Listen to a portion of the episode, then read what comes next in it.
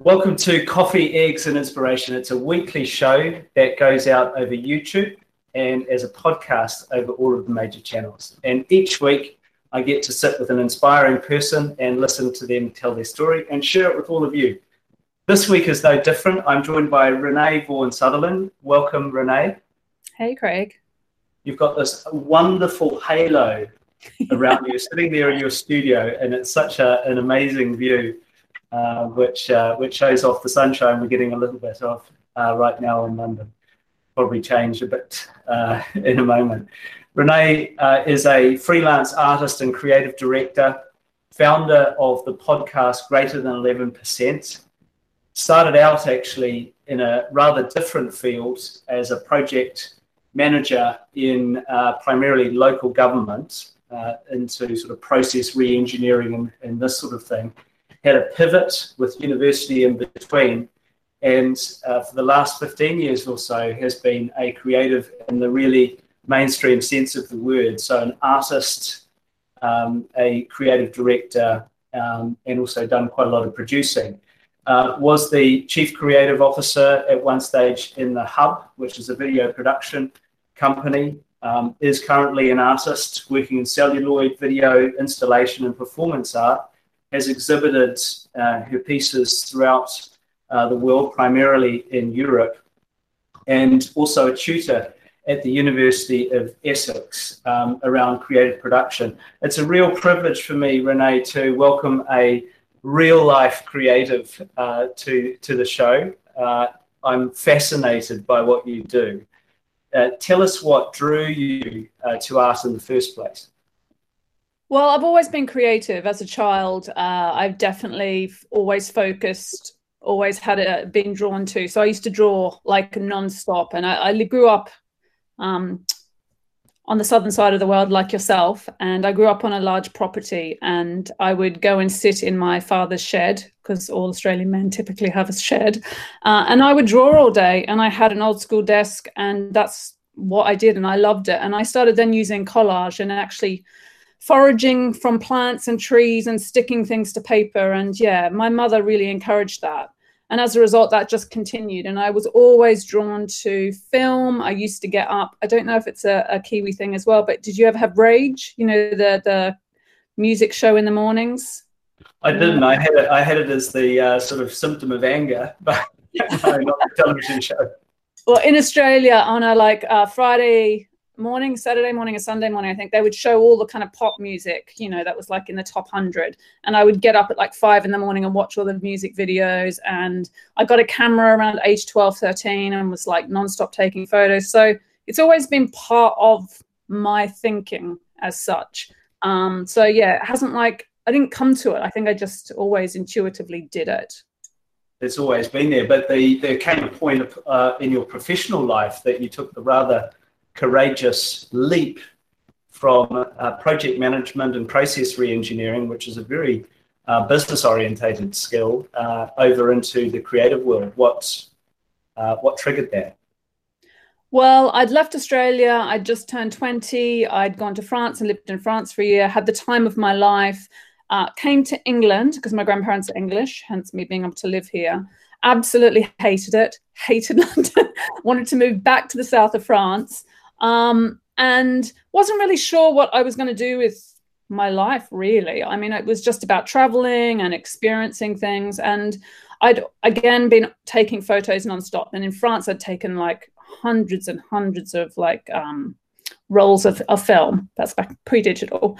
And I came here and I was working originally as a nanny, actually, just to because I arrived here with literally zero money. Um, and I took a photographic course and loved that. And then got into like administrative work and then built myself up in local local government and loved that work because I think about project management and change management. It is really lateral thinking. Like you have to think really creatively and in, in different ways about thinking about how to improve services or streamline things. And I loved this. And I was really fortunate in that I would get a lot of short term contracts. And I would typically work nine to 10 months and then go off traveling two to three months. Again, very Antipodean way of experiencing Europe when you first arrive here. Um, and it was on those trips that I was like more and more drawn to art. I was like, I was still painting, I was still photographing, but I wanted it to be a full time thing. I wanted to have my career wrap around this notion that I could use my creative talents as currency so that I could actually immerse myself and really push myself outside my comfort zone rather than just taking photographs all the time and painting. And so, yeah, at 25, I was like very dramatic and was like, I've been on the earth a quarter of a century. I need to do something. I need a change. And I kind of came back from a trip in Stockholm. Well, actually, I've been traveling all over, but I'd made this decision in Stockholm on the archipelago that I was going to go and study fine art. Like I knew I had to do it. Oh, brilliant!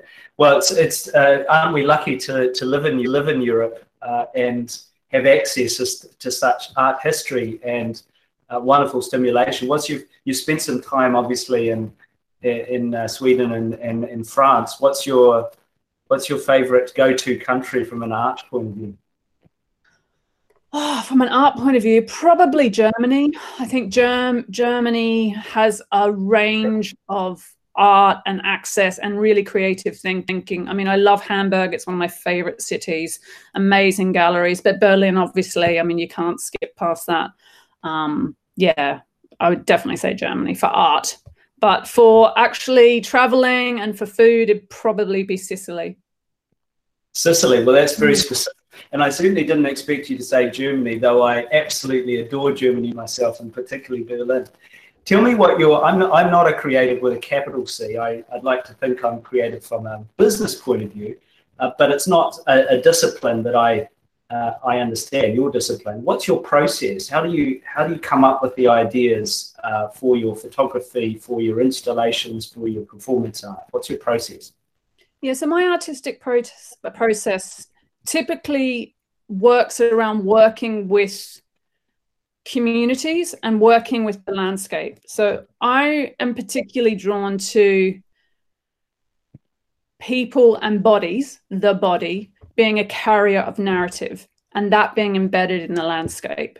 So I will, if commissioned or approaching a project or thinking about a project, I will focus on that theme so at the moment, I am thinking again. I have had a I had a solo exhibition a few years ago where I looked at the witch hunts of the 1600s and the term Essex girl in the regions uh, in the region of Essex because the most witches executed uh, in England we're in Essex, and I believe there's a correlation between the term Essex girl and those witch hunts 400 years later. And I believe the body and the landscape is holding those narratives. Oh, so oh, wow. at, at the moment, I'm thinking about witches, I'm thinking about the landscape, I'm thinking about the healing of our ecology and also the healing of our bodies that are going through a pandemic that is vulnerable, and thinking about how food found in the landscape and the way the witches used those foods to heal can be a way to think about uh, change in our society. So I take these points and I start thinking about them, I start researching. I will look at imagery and I will walk the landscape. I'm a big walker. So whenever I've got a project, I will walk and just feel the land, think about it, think about incidents that have happened maybe in those places through research, etc. And then I will start making the work. And it, it is a case of you know, things stuck all around the studio um, looking at things, waking up in the middle of the night, making notes. It kind of creative process is almost like a it infects you um, until you can resolve it in some way. Well, well, that's a that's a masterclass in itself of lateral thinking. Um, uh, really interesting to listen to, to how you approach it. I'm sure as well you've noticed a lot of change. I mean, or have you? Uh, has art changed in the way that it's done and the and the surfaces that it's expressed in, and if so, how so? Well, obviously, the digital age has changed art significantly. You know, in the last fifteen years, you know, weirdly, I work in 16 mil. Um, you can probably, I mean, there's my editor there. I'm going to turn this slightly. Sure. You know, so old school, and you know, you kind of have the you know you place the film on film is really tangible it's sculptural and wow. digital is just you know pixels and but it creates i think what digital art does it democratizes access and it, it gives a lot more people opportunity to explore their creativity and be connected to the world through creativity i have to admit i was quite snobbish at first i would never have put anything on instagram or youtube etc and i'm still a little wary of that but i love artists that do I love seeing work online. I love exploring it. And obviously, during lockdown, that was like a savior. um, and I think that has changed. We've seen a significant change in that in the last 15 years. And we've got seen a significant change in who gets to be creative and who gets to be an artist. So I am so pro it. I think it, I think it's fantastic. And the rise of the illustrator, you know, we're seeing so much more, so many more illustrators recently. And I love that. You know, I love illustration as a medium. I am not a fantastic drawer. That's why I gravitated towards photography and film. But you know, I think that's what's brilliant about you know the last fifteen or twenty years is that we've seen a real change, and, and it's really hopeful. Well, I suppose it's created new types of art that didn't exist sort of 15 to 20 years ago, and uh, in, in new canvases, as it were, uh, with that, that, that we can we can express through. Um, let's change tacks because uh, you're a you're an experienced podcast. You've got a huge podcast called Greater Than Eleven Percent. Very oh. intimidating for me to interview you actually, because it's usually you who's doing the interviewing. Tell us what Greater Than Eleven Percent is and how it came about. Well, thank you so much for saying it's a huge podcast. I'd say, you know, it's a it's a medium sized podcast, and I'm super proud of it, and I love it. Um, so, Greater Than Eleven Percent came about because back in May 2018, I was at an event and I heard, you know, someone got up on stage and they were talking about inequality and inequity within the creative sector um, and in media and comms, which is what you know we both also inhabit. And uh, they got up and they said that only 11% of women currently hold the title of creative director. And I was completely floored. I mean, I know that there's an inequality and inequity, but I was like, that's impossible. And it wasn't. And also, you know, that was even worse for anyone that, you know, was from the black community, from brown community. You know, I think it was hovering around 3% at, at that kind of um, level. So if you're a woman and you're black, you know, like it's almost feels like impossible. So I kind of thought about this and I was thinking about how shocking it was. And at the end of the event, um, the speaker got up and said, okay, so what are you all going to do about it? How are you going to bring about change? How are you going to make, you know, uh, it more equal? And I am just not someone that you can say that to. You know, I can't just be like, well, I'm going to do nothing. so I literally lost sleep uh, for days thinking about how I could do something that would be effective. And I thought about my own career path. You know, I grew up as as we discussed as a really creative child, but the thought of having a creative career was never on the agenda. It wasn't encouraged. It wasn't uh, even an option. You know, I didn't really know what I could do or would do. I kind of moved into office work, administration. Um, I went off traveling because I felt, you know, very trapped and I didn't know where I was going with my life and I knew I needed to be somewhere else. And, you know, I'd managed to carve out this creative career through graft, but also through a lot of people helping me, encouraging me, inspiring me along the way. And I thought, okay, there's some issues with um, barriers to entry. We know that the creative sector could be way more diverse and that actually it isn't that welcoming and it isn't putting in systems that help facilitate that. Yes, we are getting better, but they are there. But actually, if you go back a step, if you don't know what roles and what jobs are out there, then you can never aspire or work towards them. And so I decided to create a podcast because I am obsessive about podcasts. I absolutely love them. Um, and I would interview women about their creative roles, uh, how they got to be in them, what advice they would give, what skills you need, you know, all that kind of stuff so that you'd have all this information. It was free, it was accessible to anyone, regardless of gender. And it would also platform these amazing women, some at the very starts of their careers, some at the, you know, had, had long careers. And in that way, we would be able to then create, promote, and encourage. And like I said, and because it was free and accessible to all, kind of set myself the target of doing one a week for a year, 50 episodes, um, and thought I'd have like four subscribers and maybe a few, few, listens. But by the end of that first series, we'd had just shy of 12,000 downloads, and that was all organic. I hadn't been promoting it, no advertising behind it, and it kind of took sh- its life of its own. And I felt really passionate about continuing it because, again, it's something that I would have loved at 16, but also something that I probably would have loved at 25 when I was thinking in my dramatic moment, what am I doing with my life, you know? Well, it's uh, impressive. And uh, I think you've now interviewed more than 100 people and you've had 20,000 downloads. And as a fellow podcaster, I can confirm that is a big number. That is a big number uh, a very big number. So congratulations on that. Uh, I'll link it below.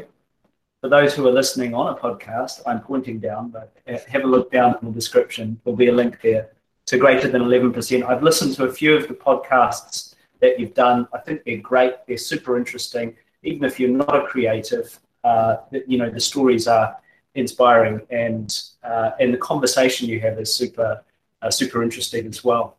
Um, this this sort of leads us into uh, your 20 for 20 idea uh, mm-hmm. 20,000 downloads, uh, 20,000 pounds, I think is the 20 for 20 reference.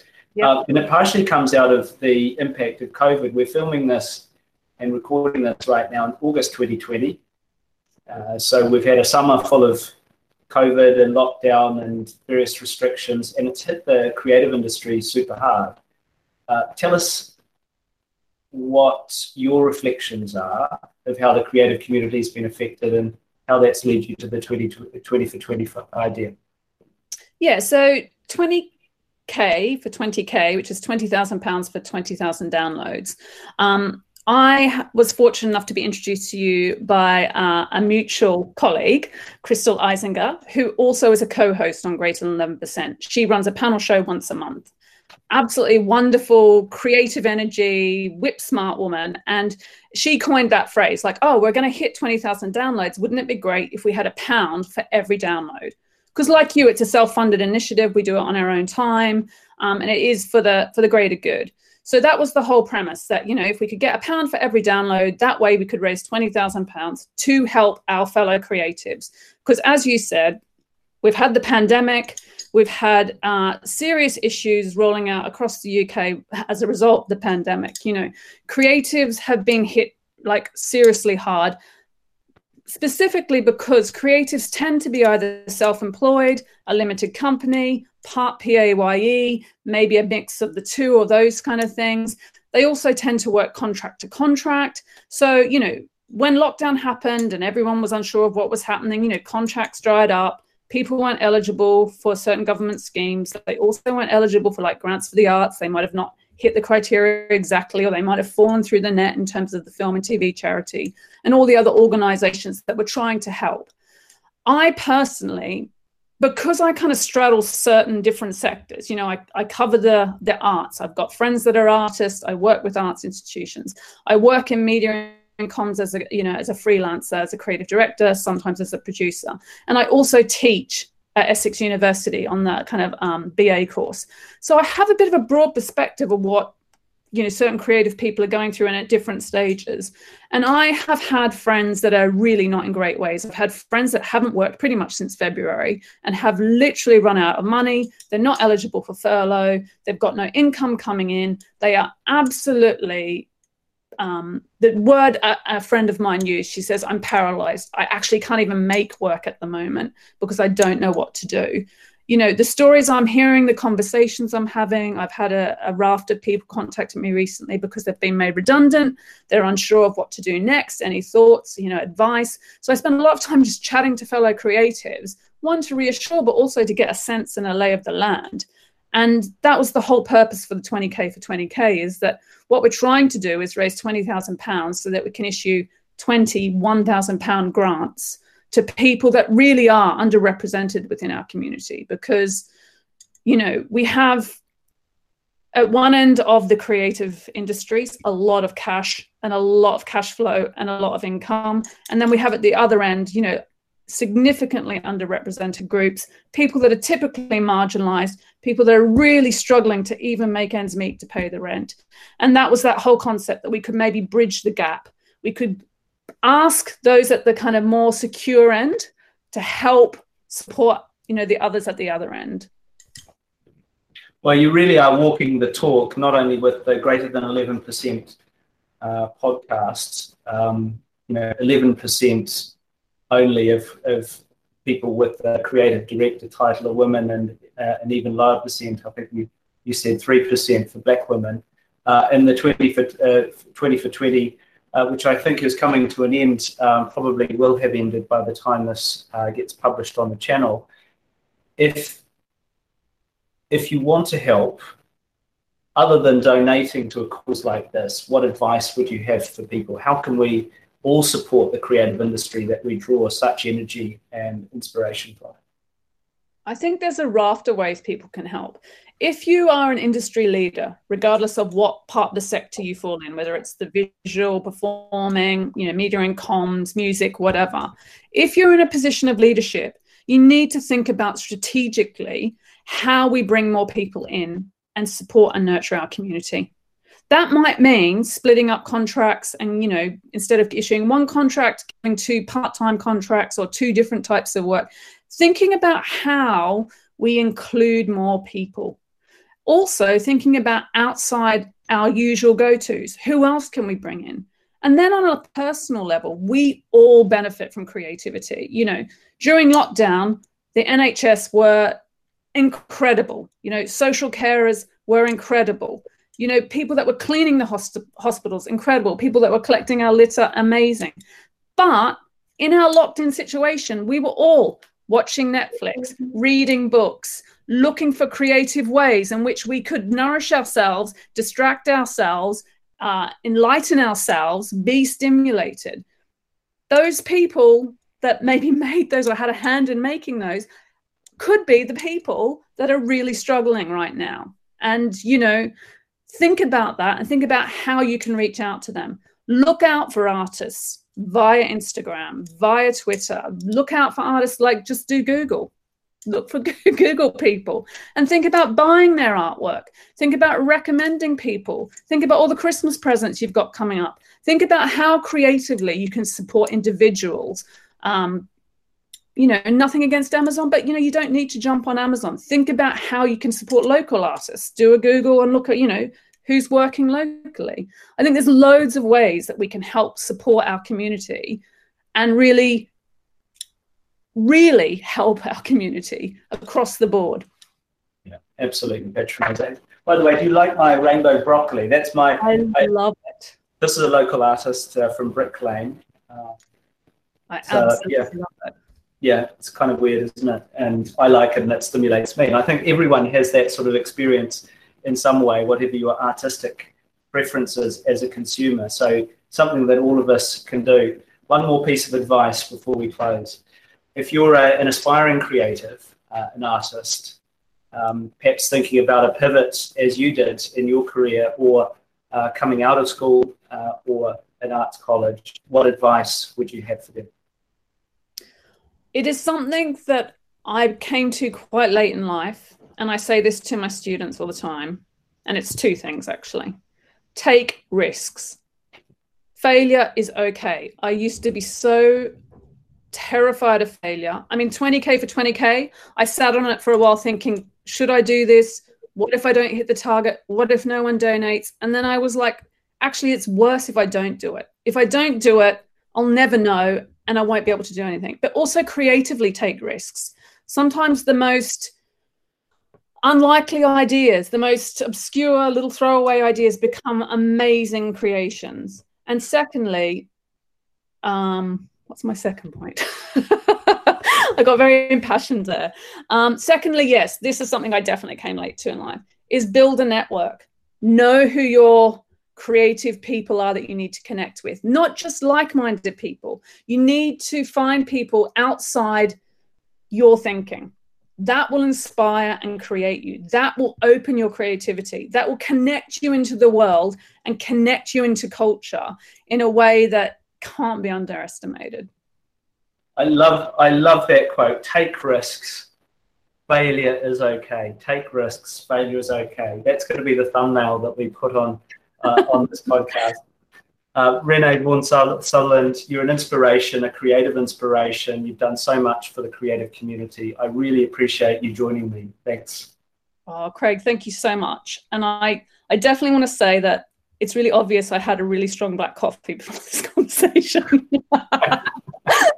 Thank you. Thank you so much for inviting me. And thank you for doing this podcast. You know, like I love podcasts and it's great hearing from people that you don't always hear from. And you do that as well. 100%. Thank you.